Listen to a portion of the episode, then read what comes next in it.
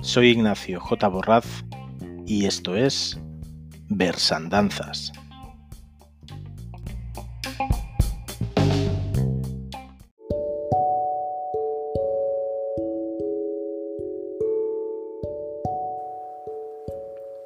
Buenos días a todos, bienvenidos a este nuevo programa de Versandanzas.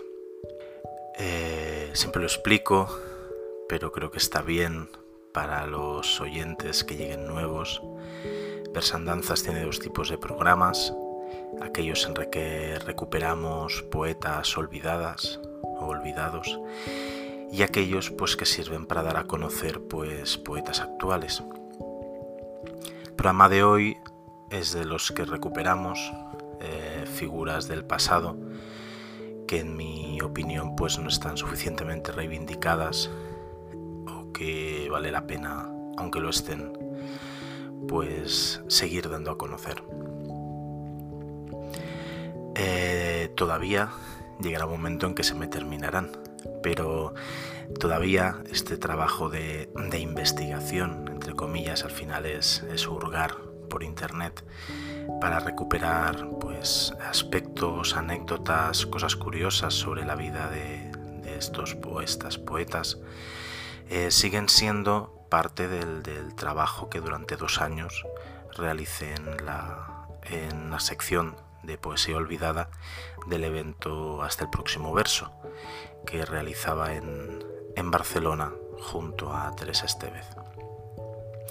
En este caso nos vamos al final de la primera temporada de Hasta el próximo verso, evento de junio del 2018.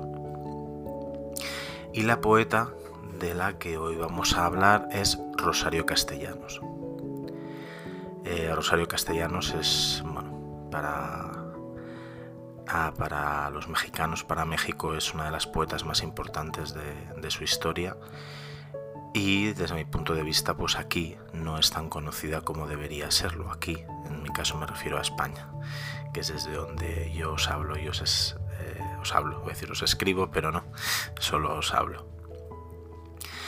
Eh, realmente, eh, estos 10 apuntes sobre Rosario Castellanos, pues por suerte en esta ocasión siempre me quejo de que hay poca información sobre muchas de estas poetas y en este caso la información que había era abrumadora, eh, recopilando información así en plan bruto. Eran 50 o 60 páginas de Google Drive y bueno, ahí fui puliendo y aún así yo creo que, esta sección en, este programa va a, quedar, va a quedar extensa, pero creo que es muy interesante casi todo lo que, lo que os he recopilado aquí, así que bueno, no me enrollo más y empecemos a hablar pues, sobre estos 10 apuntes sobre Rosario Castellanos.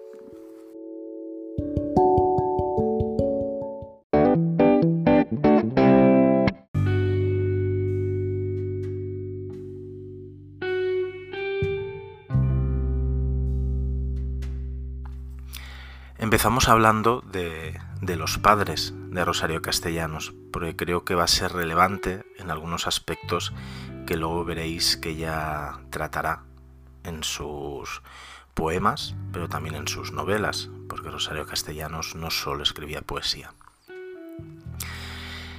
Partimos con César Castellanos. César Castellanos eh, fue a estudiar ingeniería en los Estados Unidos, y por herencia disponía de grandes extensiones de tierra, entre las cuales se hallaban las fincas El Rosario y Chapatengo. Aunque no era rebelde a las costumbres, eh, bueno, pues después de los estudios regresó a, México y tenía ya más de 40 años y no se había casado, cosa que en aquella época pues era no impensable, pero prácticamente. Y tenía por ahí un hijo eh, de lo que consideraban un normal error de juventud. Em, en este caso sí que se podría considerar un poco de rebeldía esas costumbres porque fue a casarse con, una mujer bonita pero de una clase inferior a la suya, y que fue Adriana Figueroa, una de las Figueroa que eran costureras del barrio pobre de San Sebastián. Evidentemente no la enamoró, de hecho ni siquiera habló con ella, sino con su madre. Adriana tenía 22 años y para la época ya se estaba quedando, en el sentido de que ya, uy, ya era muy mayor para estar soltera. Em, entonces, ¿qué más podía esperar en Comitán, en aquel pueblecito? Y claro, pues don César subiría el nivel al ser de una clase más acaudalada. Así que no sabemos qué pensaría Adriana Figueroa cuando le dijeron que ese hombre sería su marido. Porque, como os digo, pues quien dijo que sí fue fue su madre y no ella. Y así se casó don César con Adriana Figueroa. Todo esto ya pinta mal, ¿no? O sea, el matrimonio os podéis imaginar que no, que no pudo ser una bella historia de amor con esta partida. Él se dedicaba pues a los asuntos del hombre y ella pues estaba confinada al hogar y al rezo puntual. Aquí rescatamos una frase dicha por, por, Rosario eh, unos años después, que comenta que no recuerdo nunca haber visto que se tocaran la mano. Nos vamos ya al nacimiento propiamente de Rosario. Esto fue un 25 de mayo del año 1925 y circunstancialmente eh, pues la familia se encontraba en Ciudad de México, en una casa ubicada en la Avenida Insurgentes número 108. Y allí recibieron pues a su primera descendiente, que fue niña, la llamaron Rosario como la finca si os acordáis hace un momento, comentaba que César Castellanos tenía dos fincas, el Rosario y Chapatengo. Y a los pocos días regresaron a, Comitán. Un año más tarde tendrían el premio, lo veréis porque lo comento así, de recibir la alegría de un nuevo bebé, en este caso, niño, que se llamaría Benjamín. A partir de este momento, Rosario pasó a un segundo término para sus padres, y de ella se hizo cargo Rufina, que era una nana celtal que la introdujo en el mundo de las oraciones en voz baja, en el silencio cuando los demás hablaban, vaya, oír y callar. Benjamín crecía a sus anchas, eh, como un rey, y tenía ya siete años cuando una espiritista amiga de, Adriana Figueroa entró despavorida y le dijo que, un espíritu le acababa de comunicar que uno de sus dos hijos iba a morir. Entonces, eh, cuenta Rosario Castellanos a Elena Poniatowska, que en, este apartado veréis que hay varias frases de Rosario que nos llegan transcritas a través de, de Elena Poniatowska. Cuenta Rosario, mi mamá se levantó como resorte y gritó, pero no el varón, ¿verdad? El dolor por la muerte del hijo pues fue devastador para sus padres eh, y Rosario pues escuchó a, César, a su padre, decir, ahora ya no tenemos por quién luchar. Y también escuchó a su madre eh, decir, decirle aquí directamente a ella, tu papá y yo, porque tenemos la obligación, te queremos. Y aquí arranca pues un desencuentro ¿no? que, Rosario tendría ya para siempre con ellos, ¿no? Eh, ¿Qué había hecho ¿no? para no ser querida espontáneamente? pues ser una niña, ser una mujer en ese mundo en que en que tener un hijo varón pues era era el premio gordo. En 1941, el presidente en aquel momento, Lázaro Cárdenas, eh, promovió un programa de reforma agraria que provocó que la élite provincial perdiera la mayoría de sus propiedades con lo cual pues la familia Castellanos eh, perdió las fincas de Comitán y se mudaron a, Ciudad de México. Saltamos unos cuantos años, eh, concretamente cuando Rosario tenía, tenía 23 años, porque a esa edad quedó huérfana tanto de padre como de madre. Ahora este siguiente párrafo son palabras de Rosario, eh, como os decía, transcritas por, por Elena Poniatowska. Mi mamá murió de cáncer, un cáncer dolorosísimo, con una agonía horrenda, y la teníamos a base de morfina. Entonces, mi papá, cuando mi mamá estaba agonizando con la morfina, que nada más salía de un estado de sopor para inmediatamente recibir otra dosis, tenía gripe. Mi mamá se levantaba, completamente mareada, completamente mal, descalza, agarrándose a las paredes porque no podía ni mantenerse, para llegar hasta el cuarto de mi papá y preguntarle a él cómo había amanecido él, porque era el Señor. Entonces mi papá se daba el lujo de darle la espalda y mirar hacia la pared y de no contestarle.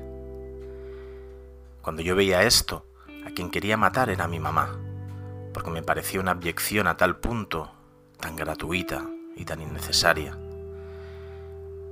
Pero la cara de beatitud que ella ponía cuando comprobaba que él era ese monstruo, regresaba a la cama, sonriendo. Era una cosa totalmente repugnante.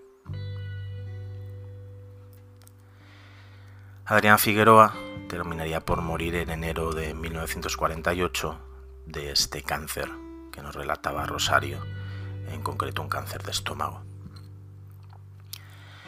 Eh, Rosario Castellanos eh, tuvo la desgracia de estar presente en el momento en que, en que murió su padre y nuevamente pues a través de la transcripción de Elena Poniatowska nos llegan palabras de Rosario que, lo describen.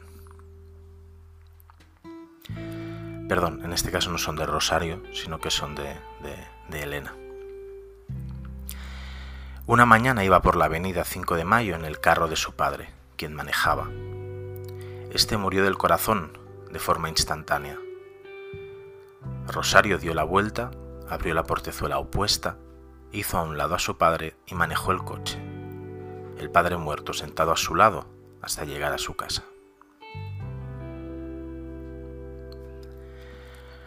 Este es uno de los puntos más largos, pero creo que pueda sentar muchas bases para, para comprender a la personalidad y la figura de Rosario Castellanos que ahora seguiremos introduciendo a través pues, de esta infancia y esta adolescencia, entre comillas, aunque 23 años, en esa época supongo que todavía era, se podía considerar todavía menos adolescencia que ahora, que tampoco se considera.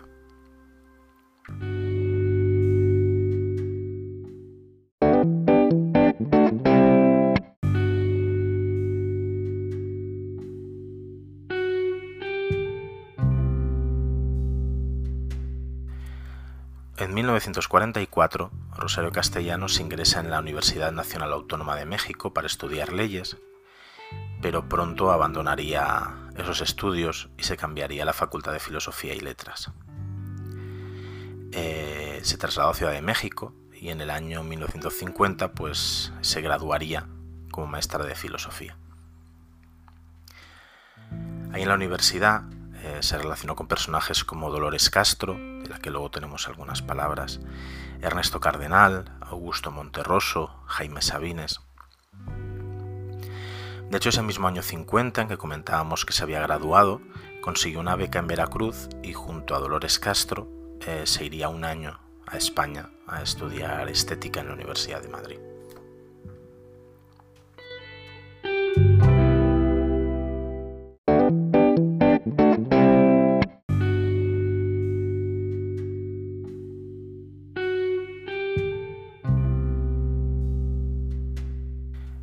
Rosario Castellanos eh, estuvo trabajando como promotora cultural en el Instituto de Ciencias y Artes de, de Tuxtla Gutiérrez y comenzó escribiendo guiones para títeres, dando espectáculos que se representaban para fomentar la alfabetización.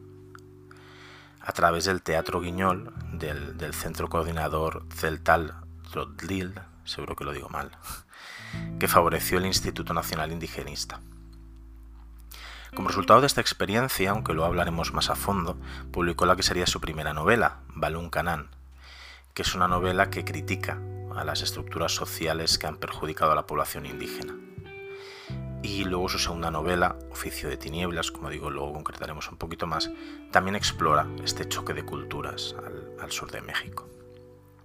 Pero sigamos viendo ya pues, la, la vida de Rosario a nivel laboral, ¿no? después de sus estudios eh, sus primeros trabajos literarios fueron publicados por, su maestro Efren Hernández y estuvo trabajando para el periódico Excelsior durante un buen puñado de años, donde llegaría a ser directora general de Información y Prensa entre los años 60 y 66. también fue secretaria del Pen Club del año 54 a 55, ahí periodo breve. Aquí tenemos unas palabras que le dedica a Dolores Castro, que como hablábamos antes la conoció en la universidad y hizo esta, este, esta beca de estudios en, España con ella. Y aquí habla un poco Dolores Castro de, bueno, del enfoque periodístico de Rosario. Sus artículos periodísticos, escritos en un lenguaje coloquial, gracioso, ameno, lenguaje capaz de expresar el dolor o la crítica certera, aparecieron regularmente en Excelsior, esperados por su persona y su obra. Su valor característico aparecía como si fuera la sorpresa a un resorte. Quien la veía frágil, sonriente, no espera él, pues fíjese que no, que sabía decir rotundamente e irrevocablemente. Rosario Castellanos también sería docente en la Facultad de Filosofía y Letras en el Departamento de Literatura Comparada de, la Universidad Nacional.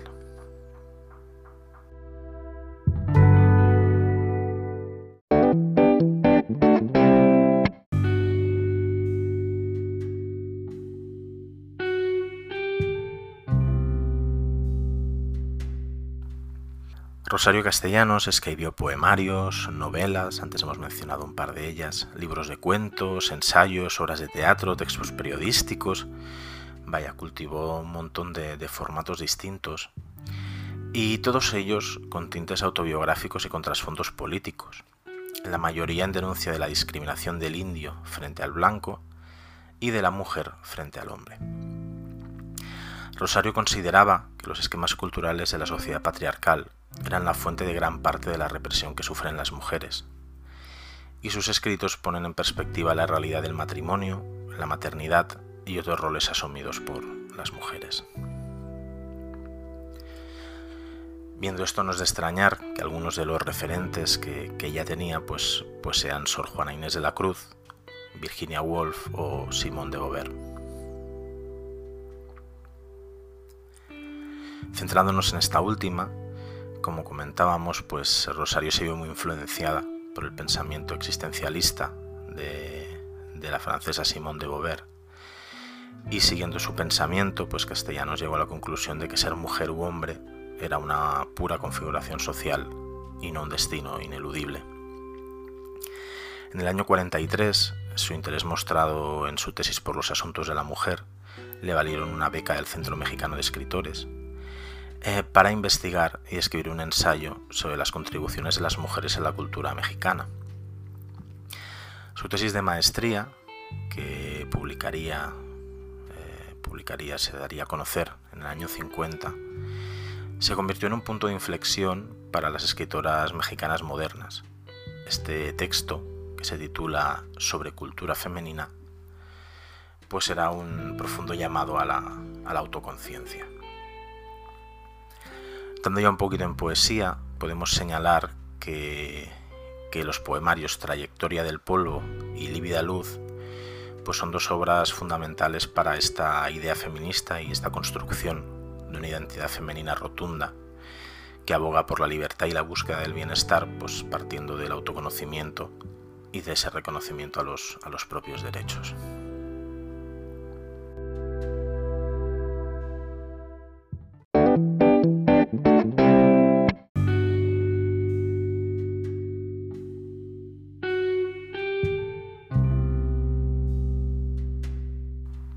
Ahondamos ahora en el otro gran tema que comentábamos hace, hace unos puntos, que Rosario se centró sobre todo en el tema de la desigualdad hombre-mujer, pero también en la desigualdad hombre-blanco-indígena. Y aquí, pues eso, nos centramos un poquito más, más en eso, ¿no? Eh, del amor por la tierra de sus mayores, pues se nutrió para escribir la que es considerada como la trilogía indigenista más importante de la narrativa mexicana del siglo XX, que la conforman las dos novelas que comentábamos antes, Balún Canán y Oficio de Tinieblas, y se completa con el libro de cuentos Ciudad Real.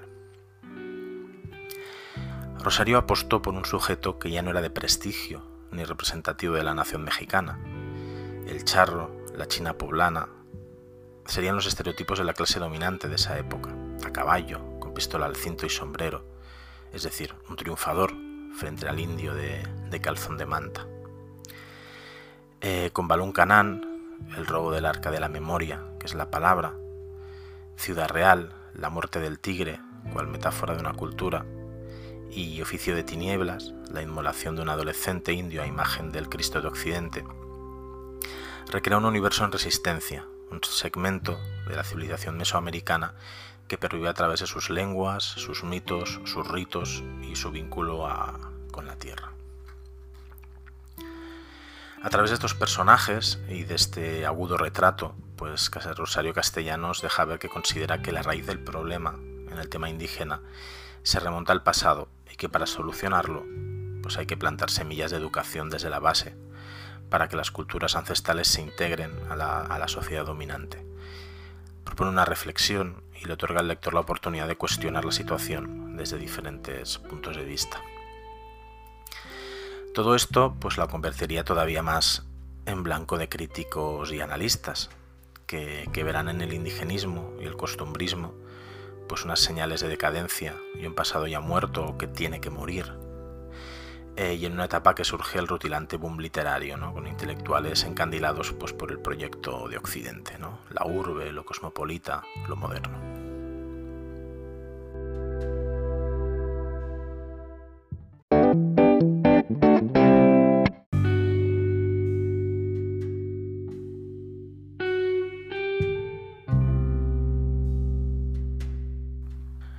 Rosario Castellanos eh, se enamoró sin remedio de un maestro de filosofía, Ricardo Guerra. Al principio Ricardo no le correspondió, incluso se casó con otra mujer. Pero Rosario no podía renunciar a este amor. Finalmente, en 1958, Ricardo y Rosario se casarían y como prueba del cariño que Rosario le tenía, se recopilaron 73 cartas que dieron origen a la colección de cartas a Ricardo. A lo largo de su matrimonio eh, quedaría embarazada en múltiples ocasiones, pero en casi todas sufrió de abortos involuntarios. Incluso llegó a perder a una pequeña niña después de, darle a luz. Durante sus 13 años de matrimonio, pues tuvo que afrontar muchas infidelidades de su esposo, más todo este tema que comentamos de, los abortos. Así que cuando por fin eh, pues eh, pudo dar a luz a un hijo, Gabriel, eh, Rosario quedó hundida en una depresión y tuvo que luchar contra esa enfermedad y contra su fijación de ser poco atractiva. Incluso pues llegó a quedar internada en un hospital psiquiátrico tras, tras un intento de suicidio. Al final Rosario pues acabó con su relación con, con Ricardo y este episodio de su vida pues no hizo más que afianzar su papel como uno de los símbolos del, feminismo latinoamericano.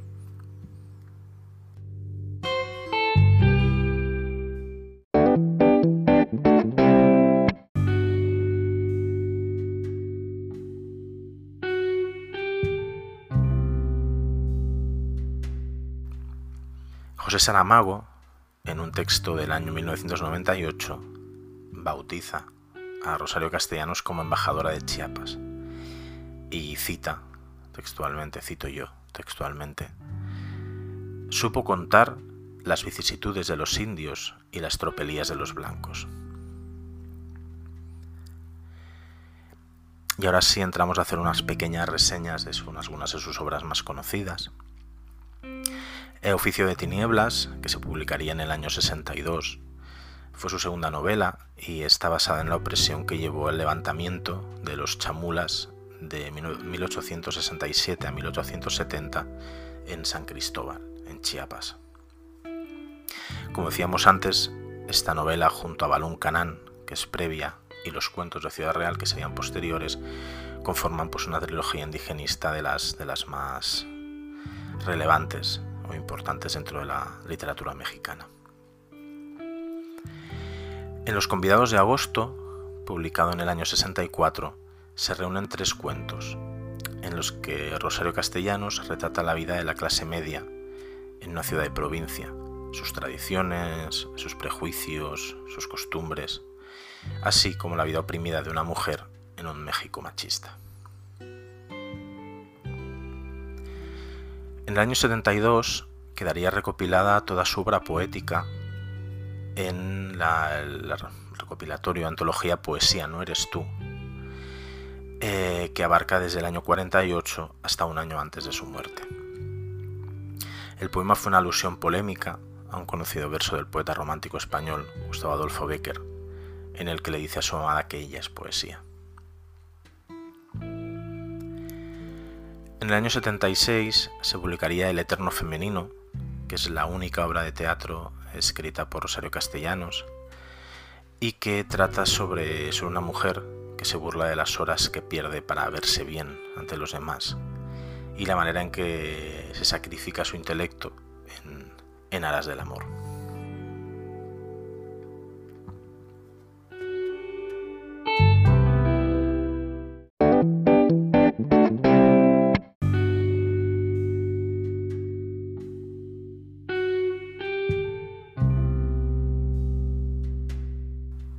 En el año 66, eh, Rosario Castellanos se traslada a Wisconsin como profesora invitada y allí poco a poco pues logra superar sus trastornos psicológicos que comentábamos hace un momento y se empieza a dedicarse por completo pues a, su hijo Gabriel.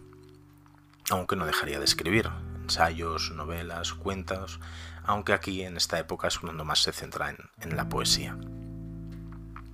Con todos esos sentimientos reservados para sus versos Rosario Castellanos escribe uno de sus poemas más famosos escrito en prosa, que se titula Lamentación de Dido. El poema hace referencia a la Eneida de Virgilio, podría decirse que es una adaptación, solo que en aquel Dido se incinera al ser abandonada por Eneas. En este poema, Rosario Castellanos pone en un plano general el abandono de Ricardo y su fracaso como esposa. El poema termina con esta breve reflexión. Ah, sería preferible morir, pero yo sé que para mí no hay muerte, porque el dolor, ¿qué otra cosa soy más que dolor? Me ha hecho eterna.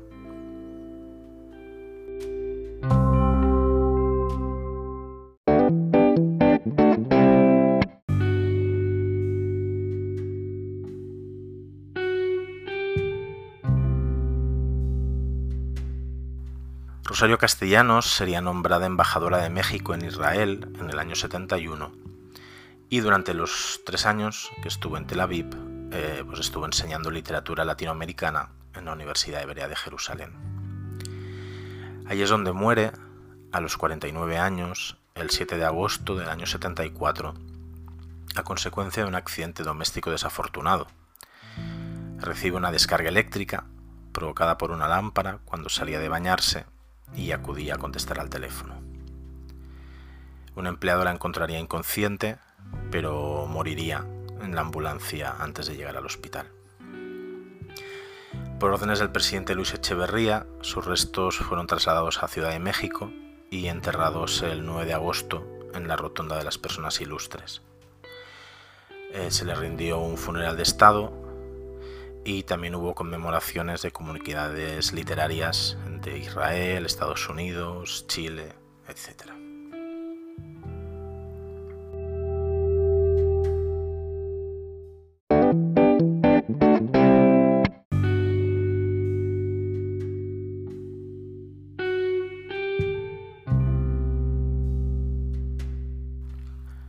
En este último punto eh, he querido recopilar un poco curiosidades y terminar con, la respuesta que da Rosario Castellanos en una entrevista.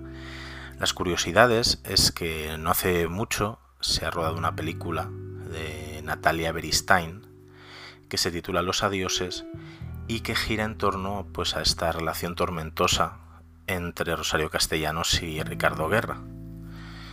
Eh, así que bueno, yo no la he visto, todavía, pero, puede ser interesante para acercarse más pues, a Rosario Castellanos, os ha interesado y os ha llamado la atención pues, toda su trayectoria vital, pues, pues ver que, refleja esta película. Y a nivel literario encontré una cosa bastante curiosa, que es que un autor llamado Héctor Cortés Mandujano escribió un cuento titulado Rosario Castellanos Gobernadora, en un libro de cuentos que se titula Últimas Noticias del Mundo Crepuscular, en que lo que hace es cambiar la historia y hace ver que realmente Rosario Castellanos no muere electrocutada, sino que es em, una treta para renunciar a su fama y lo comenta con el presidente Echevarría y le, pide pues que, la den por muerta. ¿No? Y ahí pues, pues bueno, se pone peluca, delgaza, se emborracha con Sabines y al final regresa a Comitán, ¿no? a su, lugar de, no de nacimiento, porque recordamos que nació en Ciudad de México de manera circunstancial, pero sí su lugar de infancia. Y allí pues se ve que al cabo de un tiempo pues la gente acaba dándose cuenta de que Rosario Castellanos vive, la reconocen y como siempre ha defendido a los indígenas y a las mujeres, pues la, la vuelven candidata a la, goberna, a la gobernatura de, Chiapas. Y para terminar, pues esta pregunta que le hacían en una entrevista y la, y la respuesta que da, que da Rosario. ¿Por qué llegaste y te quedaste en la poesía? Llegué a la poesía tras convencerme que los otros caminos no son válidos para sobrevivir. Y en esos años lo que más me interesaba era la sobrevivencia. Las palabras poéticas constituyen el único modo de alcanzar lo permanente en este mundo. Por esos años, y después de una fuerte crisis religiosa, dejé de creer en la otra vida.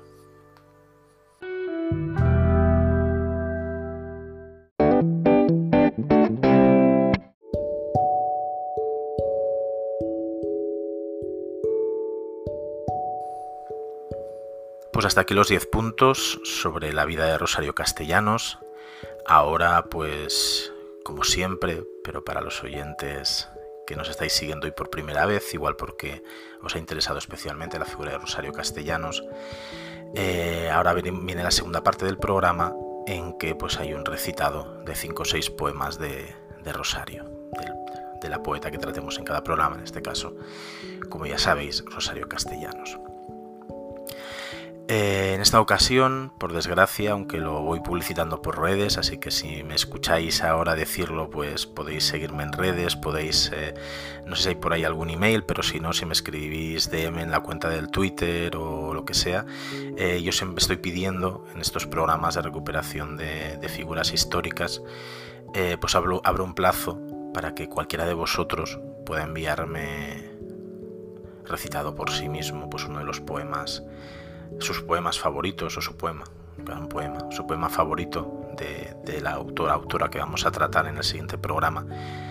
Y así pues esta parte de recitado pues queda mucho más rica, no porque ya no soy solo yo poniendo voz a, los poemas y los que yo he seleccionado, que al final es mi visión parcial y personal, sino que así podemos componer esta segunda parte pues con, con mucha más riqueza si, si os animáis a formar parte del programa, pues enviando este recitado de, para cada programa de...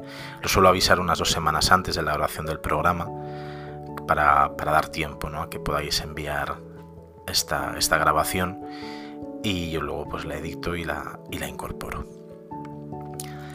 No me enrollo más, eh, pasamos a la parte de recitado.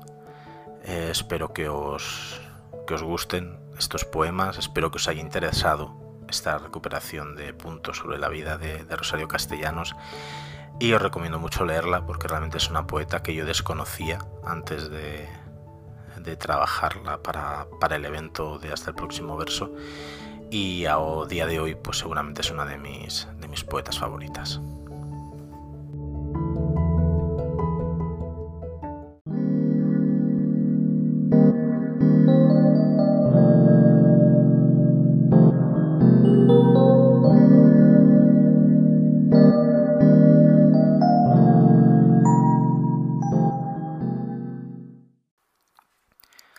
Poema que voy a recitar de Rosario Castellanos se llama Memorial de Tlatlelolco. Como digo, seguro que lo pronuncio mal. Y habitualmente recito el poema y ya está, pero creo que en esta ocasión, para quienes no lo conozcan, pues vale la pena hacer una pequeña introducción y saber a qué va dedicado este poema, que por desgracia pues es un hecho aciago. La matanza de Tlatelolco ocurrió al final de una etapa de grandes cambios políticos en México. Había un movimiento estudiantil que intentaba moverse hacia una democracia abierta y participativa, Y el entonces presidente, Gustavo Díaz Ordaz, pues usaba tácticas de supresión para disminuir la tensión social anticipándose a lo que serían los Juegos Olímpicos que se celebrarían allí en el año 68. Esas tensiones llegaron a un punto álgido en la Plaza de las Tres Culturas, en que los soldados del ejército pues empezarían a disparar a los manifestantes. El gobierno intentó echar la culpa a los estudiantes y la historia oficial habla de provocadores violentos en la multitud, aunque investigaciones posteriores pues han mostrado, han demostrado que la violencia pues se inició por parte del ejército. Las cifras oficiales del gobierno eh, señalan 40 personas muertas, pero algunos periodistas, escritores, testigos presenciales, pues hacen una estimación eh, que dice que, bueno, pues que pudo haber sobrepasado las 200 víctimas. Y realmente sigue sin existir un consenso ni número exacto. En cualquier caso, fueran 200 o 40, pues es una, una matanza con todas las letras.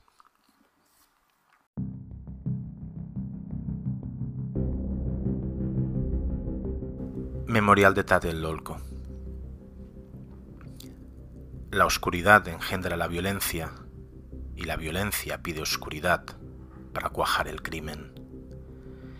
Por eso el 2 de octubre aguardó hasta la noche para que nadie viera la mano que empuñaba el arma sino solo su efecto de relámpago. Y a esa luz, breve y lívida, ¿quién? ¿Quién es el que mata? ¿Quiénes los que agonizan, los que mueren? ¿Los que huyen sin zapatos? ¿Los que van a caer en el pozo de una cárcel? ¿Los que se pudren en el hospital? ¿Los que se quedan mudos para siempre de espanto? ¿Quién? ¿Quiénes? Nadie. Al día siguiente, nadie. La plaza amaneció barrida. Los periódicos dieron como noticia principal el estado del tiempo. Y en la televisión, en la radio y el cine no hubo ningún cambio de programa, ningún anuncio intercalado, ni un minuto de silencio en el banquete, pues prosiguió el banquete. No busques lo que no hay, huellas, cadáveres, que todo se le ha dado como ofrenda a una diosa, a la devoradora de excrementos. No hurgues en los archivos, pues nada consta en actas. La violencia pide oscuridad, porque la oscuridad engendra sueño y podemos dormir soñando que soñamos. Mas he aquí que toco una llaga es mi memoria. Duele, luego es verdad. Sangra sangre. Y si la llamo mía, traiciono a todos. Recuerdo, recordamos. Esta es nuestra manera de ayudar a que amanezca sobre tantas conciencias mancilladas sobre un texto iracundo, sobre una reja abierta, sobre el rostro amparado tras la máscara. Recuerdo, recordemos, hasta que la justicia se siente entre nosotros.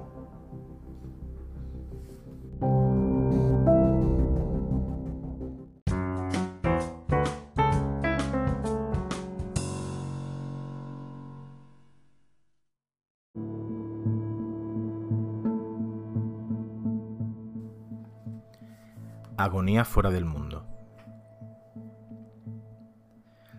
Miro las herramientas, el mundo que los hombres hacen, donde se afanan, sudan, paren, cohabitan. El cuerpo de los hombres, prensado por los días, su noche de ronquido y de zarpazo, y las encrucijadas en que se reconocen.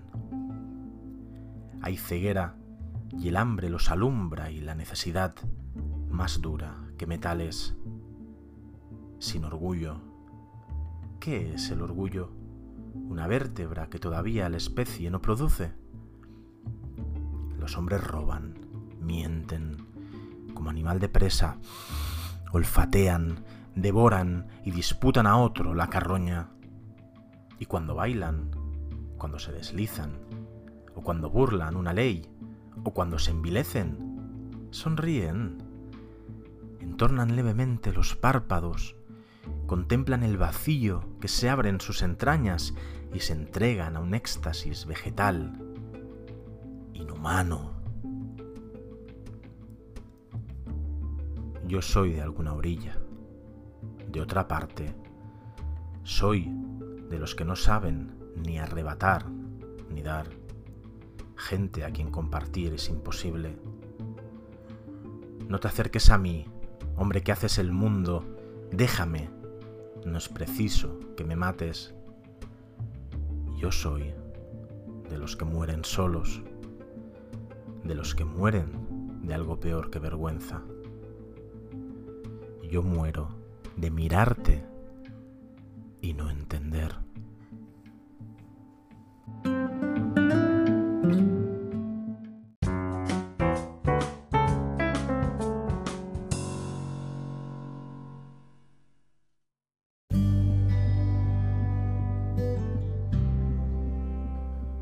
Autorretrato. Yo soy una señora. Tratamiento arduo de conseguir en mi caso y más útil para alternar con los demás que un título extendido a mi nombre en cualquier academia. Así pues, luzco mi trofeo y repito, yo soy una señora. Gorda o flaca, según las posiciones de los astros, los ciclos glandulares y otros fenómenos que no comprendo. Rubia, si elijo una peluca rubia. O morena, según la alternativa. En realidad mi pelo encanece, encanece. Soy más o menos fea. Eso depende mucho de la mano que aplica el maquillaje. Mi apariencia ha cambiado a lo largo del tiempo aunque no tanto como dice Weininger que cambia la apariencia del genio. Soy mediocre. Lo cual por una parte me exime de enemigos y por la otra me da la devoción de algún admirador y la amistad de esos hombres que hablan por teléfono y envían largas cartas de felicitación, que beben lentamente whisky sobre las rocas y charlan de política y de literatura. Amigas... Mmm, a veces, raras veces y en muy pequeñas dosis. En general, rehuyo los espejos. Me dirían lo de siempre, que me he visto muy mal y que hago el ridículo cuando pretendo coquetear con alguien. Soy madre de Gabriel. Ya usted sabe, ese niño que un día se erigirá en juez inapelable y que acaso además ejerza de verdugo. Mientras tanto, lo amo. Escribo este poema, y otros, y otros, hablo desde una cátedra. Colaboro en revistas de mi especialidad y un día a la semana publico en un periódico. Vivo enfrente del bosque, pero casi nunca vuelvo los ojos para mirarlo, y nunca atravieso la calle que me separa de él, y paseo y respiro y acaricio la corteza rugosa de los árboles. Sé que es obligatorio escuchar música, pero la eludo con frecuencia. Sé que es bueno ver pintura, pero no voy jamás a las exposiciones, ni al estreno teatral, ni al cineclub. Prefiero estar aquí, como ahora, leyendo, y si apago la luz, pensando un rato en musarañas y otros menesteres. Sufro más bien por hábito, por herencia, por no diferenciarme más de mis congéneres que por causas concretas. Sería feliz si yo supiera cómo, es decir, si me hubieran enseñado los gestos, los parlamentos, las decoraciones. En cambio, me enseñaron a llorar. Pero el llanto es en mí un mecanismo descompuesto y no lloro en la cámara mortuoria ni en la ocasión sublime ni frente a la catástrofe. Lloro cuando se queme el arroz o cuando pierdo el último recibo del impuesto predial.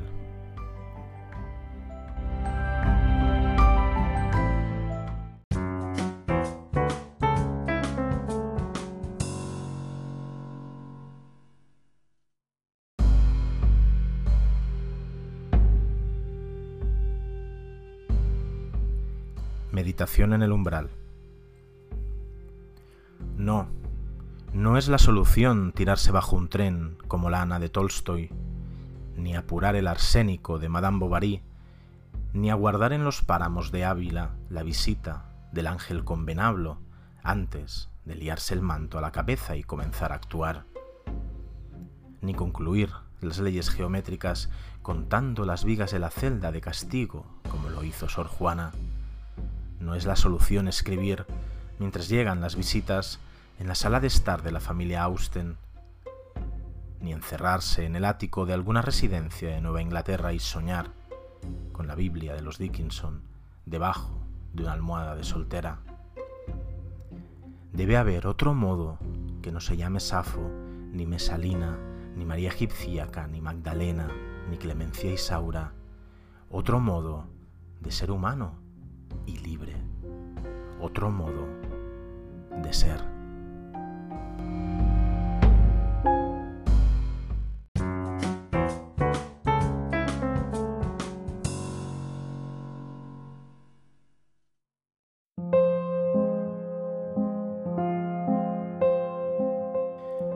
Bella dama sin piedad.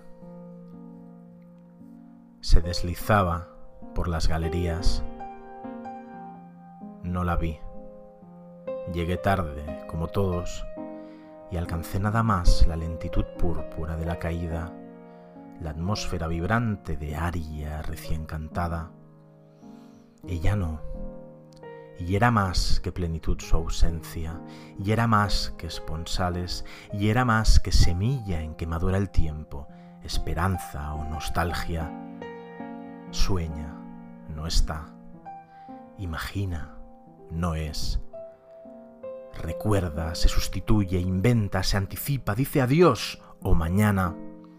Si sonríe, sonríe desde lejos, desde lo que será su memoria, y saluda desde su antepasado pálido por la muerte, porque no es el cisne, porque si la señalas, señalas una sombra en la pupila profunda de los lagos, y del esquife solo la estela, y de la nube el testimonio del poder del viento.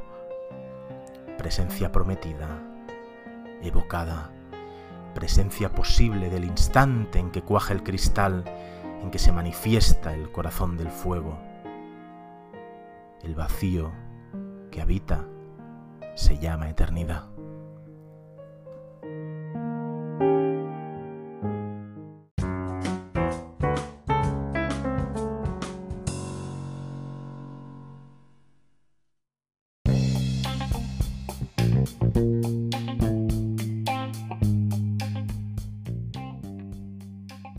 Soy Ignacio J. Borraz y esto ha sido el programa de hoy de Versandanzas.